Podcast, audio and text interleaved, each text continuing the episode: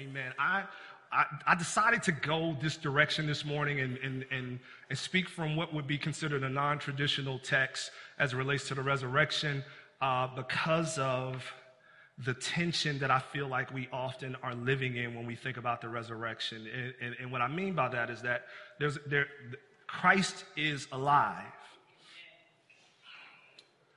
And, and yet there's 137 people that were um, killed, murdered um, in church this morning. In church. And so Jesus is alive. And, and, and yet this tension with, with, with, life happening still exists. And I, I want to try to help us, if I can, by God's grace, make a connection between Jesus being alive and the life that we're currently living, right? Because sometimes it's hard to make that connection, right?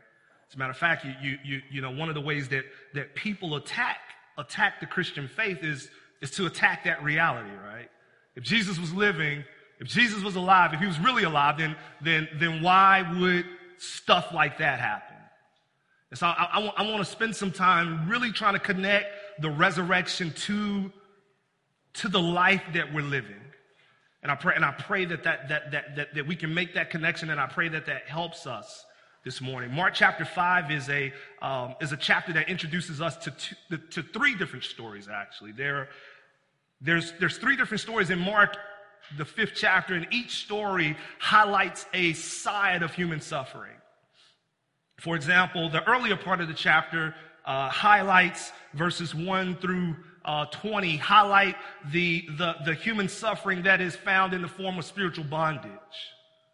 A man possessed by demons, um, uh, the, the, when, when, when, when Jesus forces the demons to declare who they are, they say, We are legion, for we are many. This man has been abandoned. This man is in chains, um, isolated from the rest of the world. Uh, he breaks out of the chains frequently and, and, and wrestles people down. And so people are scared to be with him. People are scared to deal with him. They just say, this is a crazy man. Let's just, let's just leave him over here, isolated by himself so he don't hurt nobody.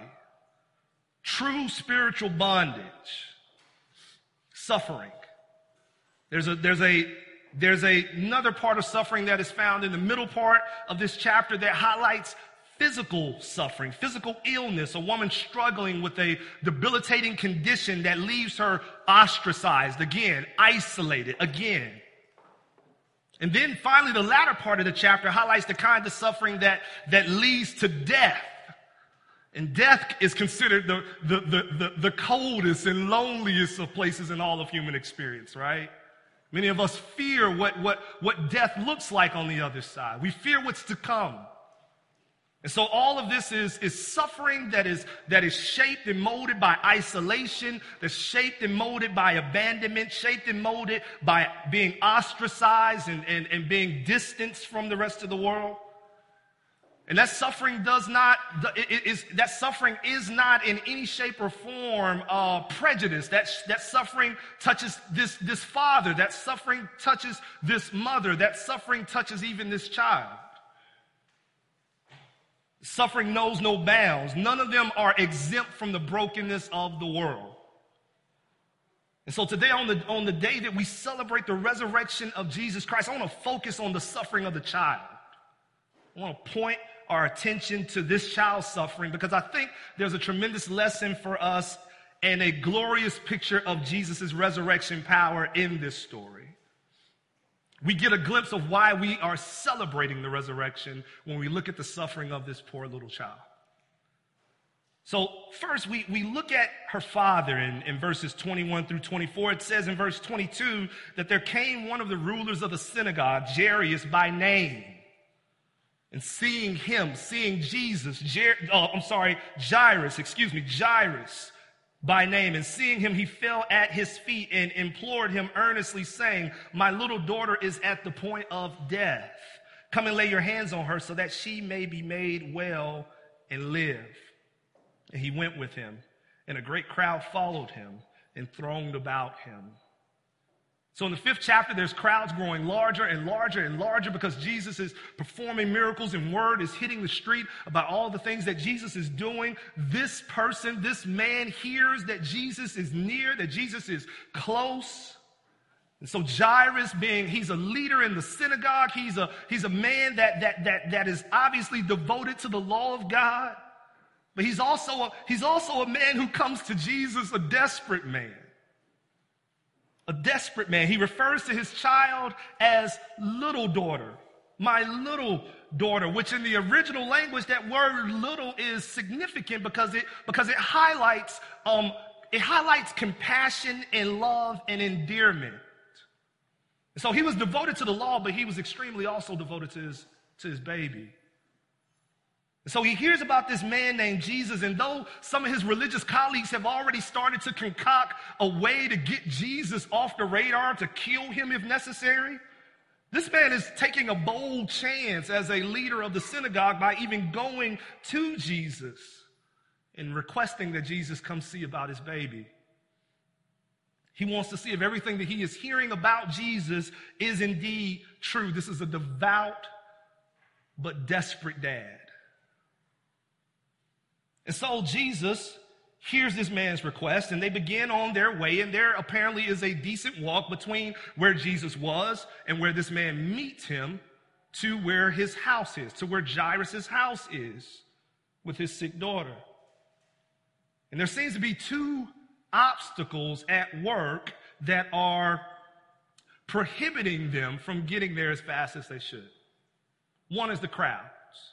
There are loud, large crowds that have, the Bible says, have begun to press in on Jesus. And so these crowds, you can imagine trying to move through a crowd where everybody's trying to get a touch and everybody's trying to get a glimpse and everybody's trying to, everybody's trying to get a grab of this man who, who they hear is performing miracles that have never been performed in their day. And so that slows progress from this man moving from the point that he met Jesus to the point where his daughter was. But then there's another delay that's very interesting. Verse 25 picks up that second delay. It says, And there was a woman who had a discharge of blood for 12 years, and who had suffered much under many physicians, and had spent all that she had. It was no better, but rather grew worse. She had heard the reports about Jesus and came up behind him in the crowd and touched his garment. See, this delay is filled with mixed emotions. I'll explain. The first emotion is joy. Joy because of this divine appointment, this divine engagement that, that ends this woman's suffering. Joy. See, this woman had experienced her own fair share of delays. Jairus has delays because the crowd is delaying him, and even this woman is delaying him getting to his daughter with Jesus. But this woman has had her own share of delays, 12 years of delays. This woman has lived with, in, for 12 years with this debilitating disease, this disease that not only probably caused suffering through pain, but also caused suffering through shame. See, according to Judaic laws and Judaic customs, a woman who was in the middle of a menstrual cycle was considered ceremonially unclean was considered ceremonially unclean. And those who touched her during that period were considered ceremonial unclean with her. So try to imagine if this season that's marked with blood brings you uncleanliness, brings you isolation, brings you loneliness. And then try to imagine living not just for a simple season, a week of the month, but try to imagine living every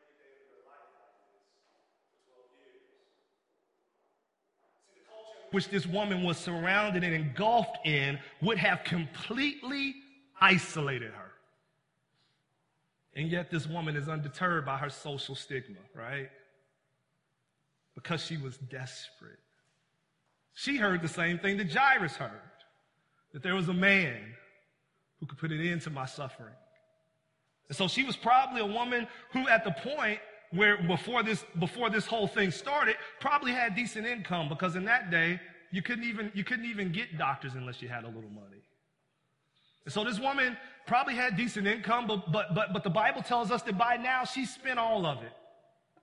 She's went from doctor to doctor to doctor. I'm sure have received all sorts of assurances that things are going to get better and they're only getting worse and worse and worse. Some of y'all know what I'm talking about there. And now she's literally broke, having spent all of her money. She runs into Jesus. So this woman is suffering physically. This woman is suffering socially in all of the isolation, but she's suffering financially even. As she approached Jesus, saying and thinking to herself, verse 28 If I touch even his garments, I will be made well. And immediately, when she did, the Bible says the flow of blood dried up. And she felt in her body that she was healed of her disease. And Jesus, perceiving him in himself that power had gone out from him, immediately turned about in the crowd and said, Who touched my garments? And his disciples said to him, You see the crowd pressing in or, or around you, and yet you say, Who touched me? And, and he looked around to see who had done it.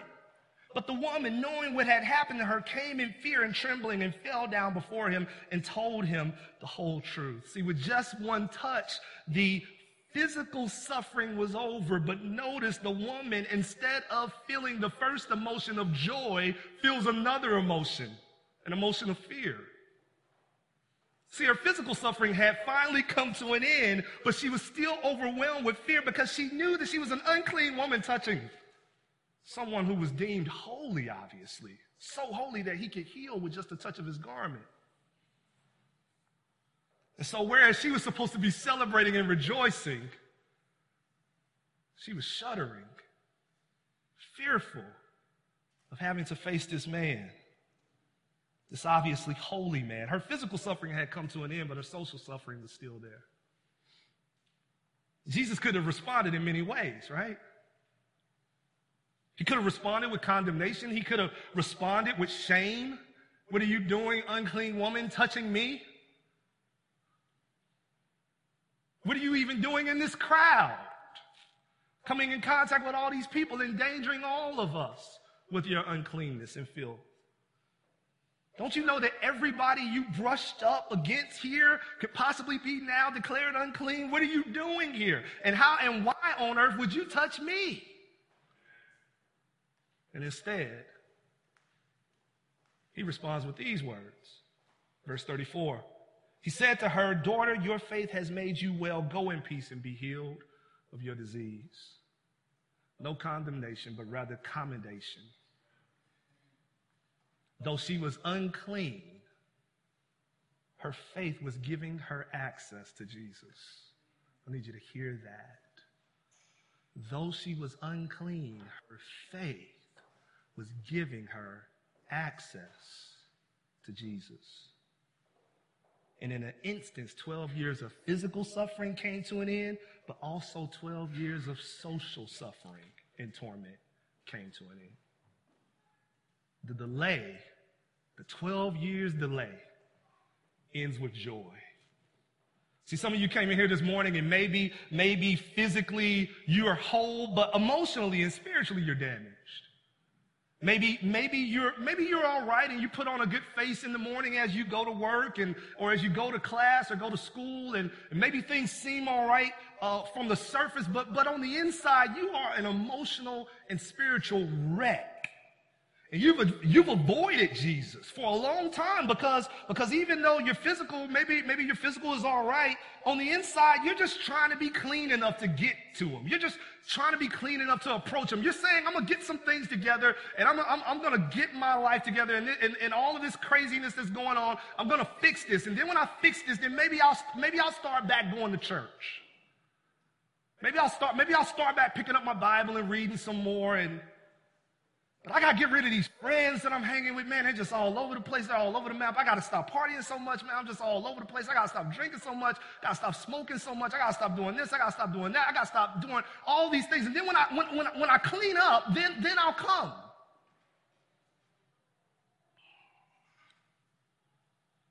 You've been trying to get clean before you approach them, but I'm telling you, you don't get clean in order to approach Jesus. You get clean when you touch Jesus. You get clean when you trust Jesus. And you say, if I could just touch the hem of his garment, I'll be made well. I'll be whole. But there's an, another emotion in this story, and verse 35 captures that emotion. It, it says, while he was still speaking, while Jesus was giving his word of commendation to this woman, there came from the ruler's house some who said, Your daughter is dead. Why trouble the teacher any further? Talking to Jairus. And so there is this delay that, that this woman finally brings to, that Jesus finally brings to an end for this woman. And that delay brings, or that end to that delay brings joy. But then, then there is another delay that we're dealing with, and that is the delay of the crowd, and that's the delay of the people, and that's the delay of this woman that has prohibited and stopped Jesus from getting to this little girl. And that delay has brought sorrow and grief. See, there's a beautiful story about the delay ending in joy, but that beautiful story is now being interrupted with a story of sorrow because of the delay that the beautiful story actually caused. One person's suffering has ended, but it feels like another person's suffering is really just getting started. Like I said, there's mixed emotions in this story.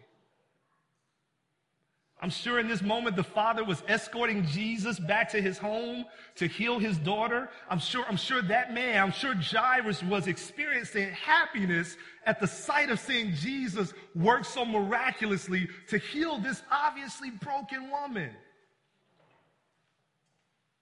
And heal this woman of her physical infirmity and, and reaffirm her dignity before all those that are gathered and, and, and, show that she matters.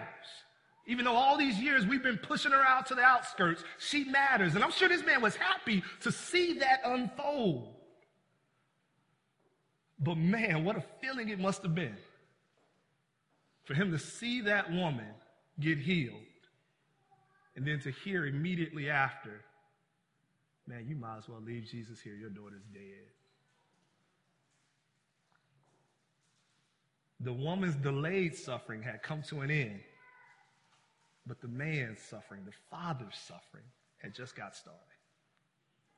One commentary actually talks about this delay, and he says, uh, the commentator says, I wonder, did hard thoughts about Jesus rise up in Jairus' heart at that point? I wonder, did he reproach him, despise him for this delay? I should not be at all surprised if that were so. And then he goes on and he says, Christ's delays are puzzling and perplexing at times. We raise an urgent cry to him, and instead of hasting to our help, he tarries and he waits.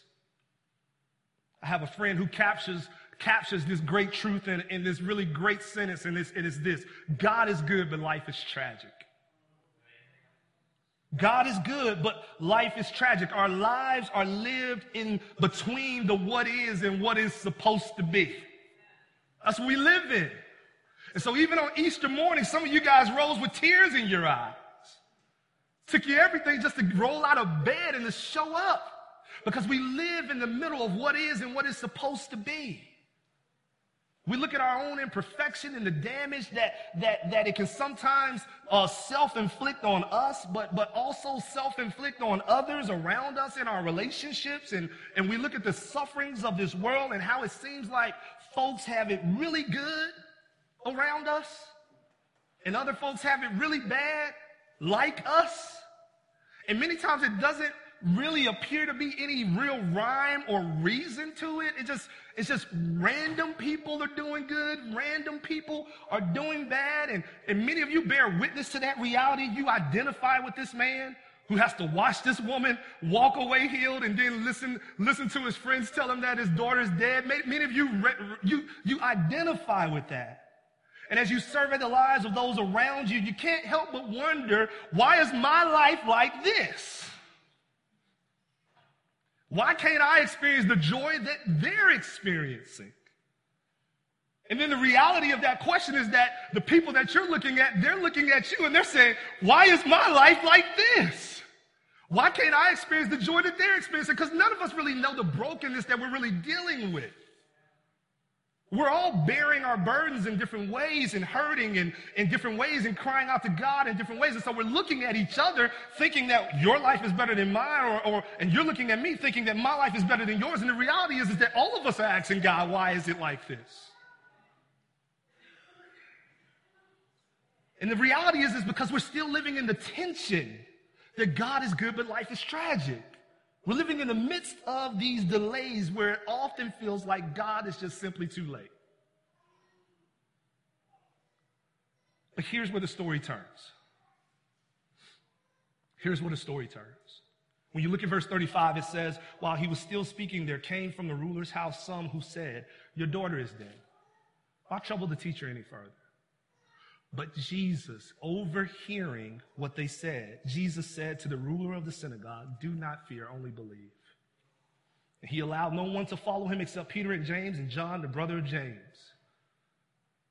And they came to the house of the ruler of the synagogue, and Jesus saw a commotion and people weeping and wailing loudly. And when he had entered, he said to them, Why are you making a commotion and weeping? The child is not dead, the child is sleeping and they laughed at him. But he put them all outside and took the child's father and mother and those who were with him and went in where the child was. Again, Jesus gives the key to approaching him faith in place of doubt. He says, Do not fear, believe. Believe I am who I say I am, and, and I will do what I said I will do. Jesus, in his own way, is saying, Listen, you told me to come to your house. I'm coming to your house. You told me to come. I'm coming. I'm not too late. I'm coming. I'm going. Christ is the only man in the universe that's not derailed by death. He's the only one in the universe not distracted by delay. Because what we know and, and what these people later discover is that he's more than a man. He's 100% man, but he's 100% God, and that's what they will soon learn. See, the delay doesn't catch Christ off guard. In fact, the delay could have very well been intentional. You say, well, wait a second, preacher. I don't know about that. Well, in John chapter 11, Jesus resurrects Lazarus. And most of us know that story. Anybody, anybody know that story about Lazarus being resurrected? Jesus calling to the tomb and saying, Lazarus, come forth. One of the, one of the little known highlighted facts about that story is that Lazarus is declared to be ill. His sisters tell Jesus, run, get, find Jesus in another town and say, Lazarus is ill. You need to come see about him. He's deathly ill. This is serious. And Jesus says, okay. And then he waits two days. He says, okay. And he waits two days and then he travels. And the Bible gives no reason why he does that. And when he gets there, Lazarus is dead. Thanks, Jesus. Right? But he does say this to the two, to the sisters before he makes the travel. They say, Jesus, Lazarus is sick. He says, don't worry, this illness is not to death. But this is what he says. This illness does not lead to death. It is for the glory of God, so that the Son of God may be glorified through it. This illness is not unto death, but it is for the glory of God, so that the Son of God may be glorified through it. See, the same goal applies to this little girl. Sure, there were crowds pushing and, and delaying, delaying their, their arrival. And sure, there was this woman along the road who, who delayed their arrival somewhat. But this little girl's sickness was not unto death, but it was for that uh, it was for the glory of God, so that the Son of God may be glorified through it. This child is sleeping, waiting to be awakened. This child is sleeping, waiting to be brought back to life. And so Jesus comes into the room. Verse 41, it says, He takes her by the hand and he said to her, Talitha Cumi, which means, little girl, I say to you, arise. And immediately the girl got up and began walking, 12 years old of age, 12 years of age. And they were immediately overcome with amazement, and he strictly charged them, charged that no one should know this, and he told them to give her something to eat. This resurrection changed this family's life. It brought an end to this man's suffering, this father's suffering. It brought an end to this daughter's death. But it's only half the story. If you just if you just think about that person, think about that man, think about that daughter, then, then you, you only got a piece of this story. What makes this story glorious is not simply Jesus' ability to, to, to, to, to bring a little girl back from the dead. What makes this story glorious is that he possesses authority over death itself. See, you see, the resurrected daughter's story points to the resurrected son's story. The story is not just about one family. This story is about human, the human family. See, you see, there was, there was another loving father. And that loving father exists in heaven. He loved his only begotten son, but, but also loved his other children, those that he created in his image and in his likeness. And he, he loved those children so much that, that in order to put an end to the suffering, their suffering that they self-inflicted, by the way, that they self-induced, by the way, in order to put an end to this illness that was a spiritual illness and not simply a physical one, but a spiritual one that impacts all of life physical, emotional, psychological, and otherwise. In order to put an end to the suffering that began in the very beginning of humanity when, when they chose to go their own way rather than the path that Jesus Christ, or rather than the path that the Father had paid for them.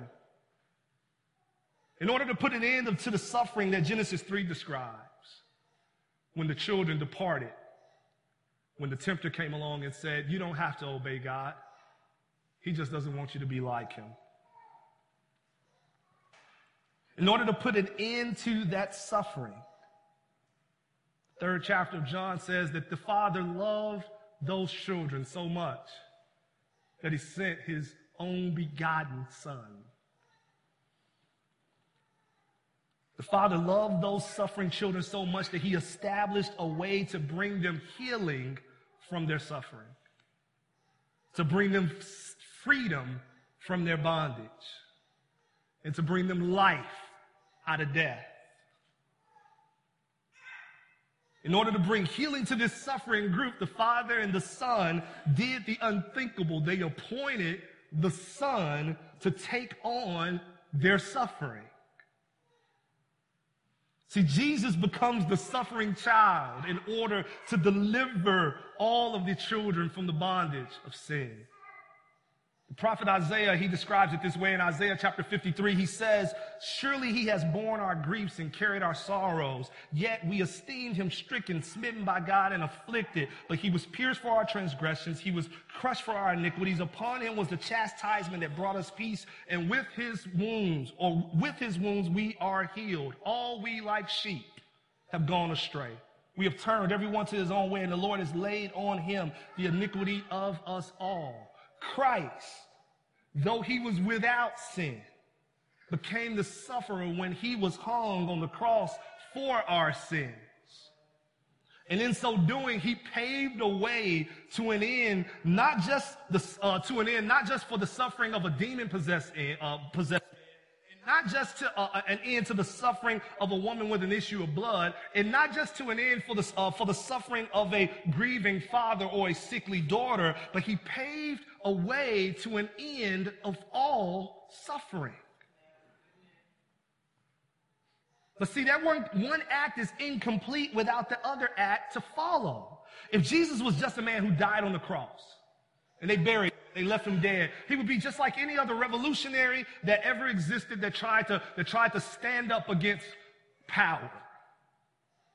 He would, be, he would have been forgotten like every other uh, revolutionary that tried to stand up against Rome and was hung on the cross as punishment.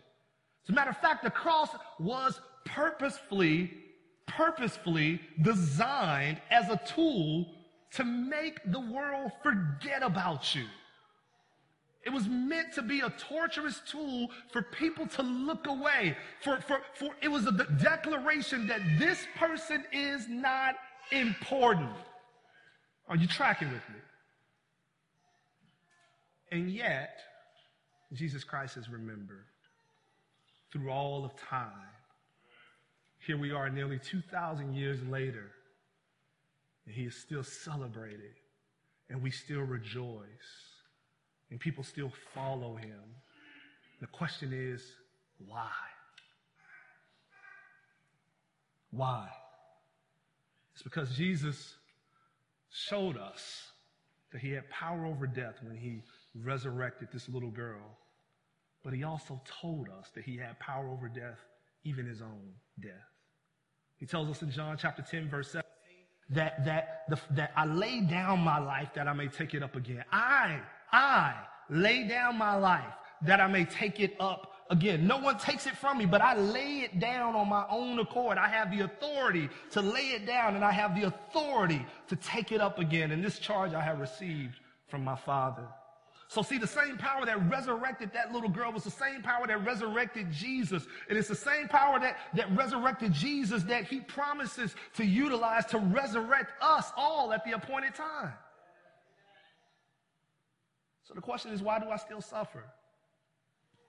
Why do I still encounter loss? Why do I still have to read in the newspapers this morning that 137 people in Sri Lanka have to lose their lives as they celebrate this resurrected Savior on Easter morning?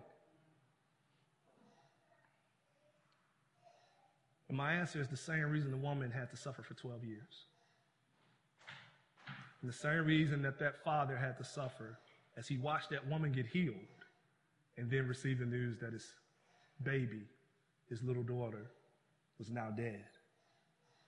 And the same reason that Lazarus had to die, and that mothers and that sisters grieved at his loss.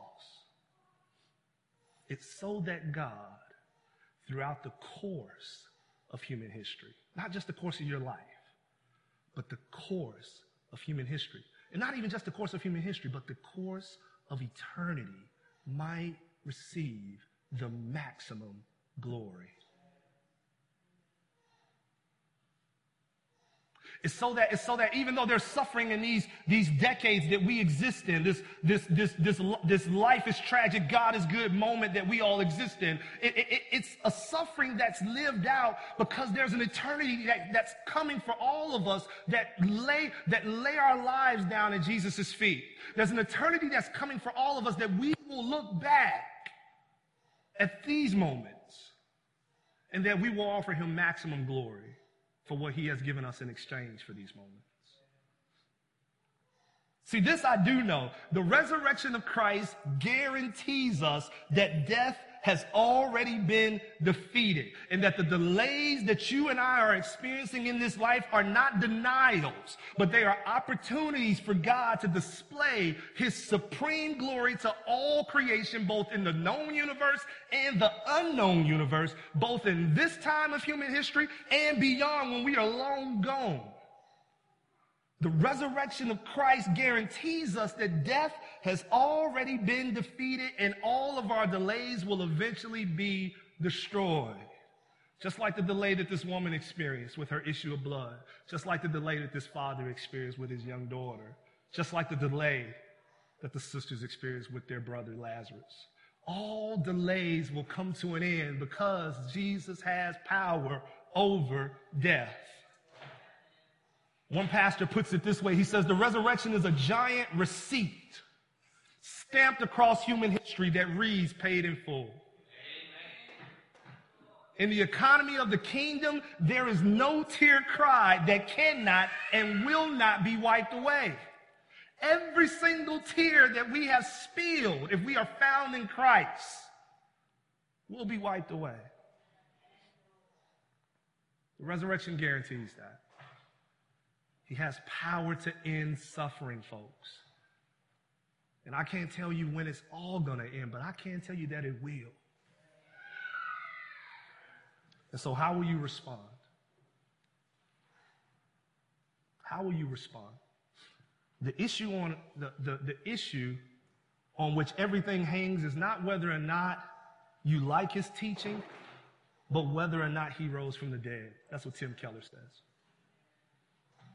Meaning that if Jesus Christ rose from the dead, then whether or not you agree with his teaching is irrelevant. He's God. Does that make sense? No need to debate. He rose from the dead. That means follow. That means obey. And so, and so the father and the woman were both able to approach Jesus and receive his resurrection power by doing one thing, trusting him. The woman received from Jesus by trusting him. The father received from Jesus by trusting him. And we receive from Jesus. We receive salvation. We receive resurrection into the new life. We receive eternity by trusting him by laying your life at his feet and saying, Take it. It's yours. And I might not always go the direction that you ask me to go because I'm sinful. But Lord, by faith, I'm going to get back up and I'm going to pursue you yet again because I trust you. You have the words of eternal life, you have life itself. And so I'm going after you. Fam, I ask that you trust him today. That you trust the God of the resurrection. Amen.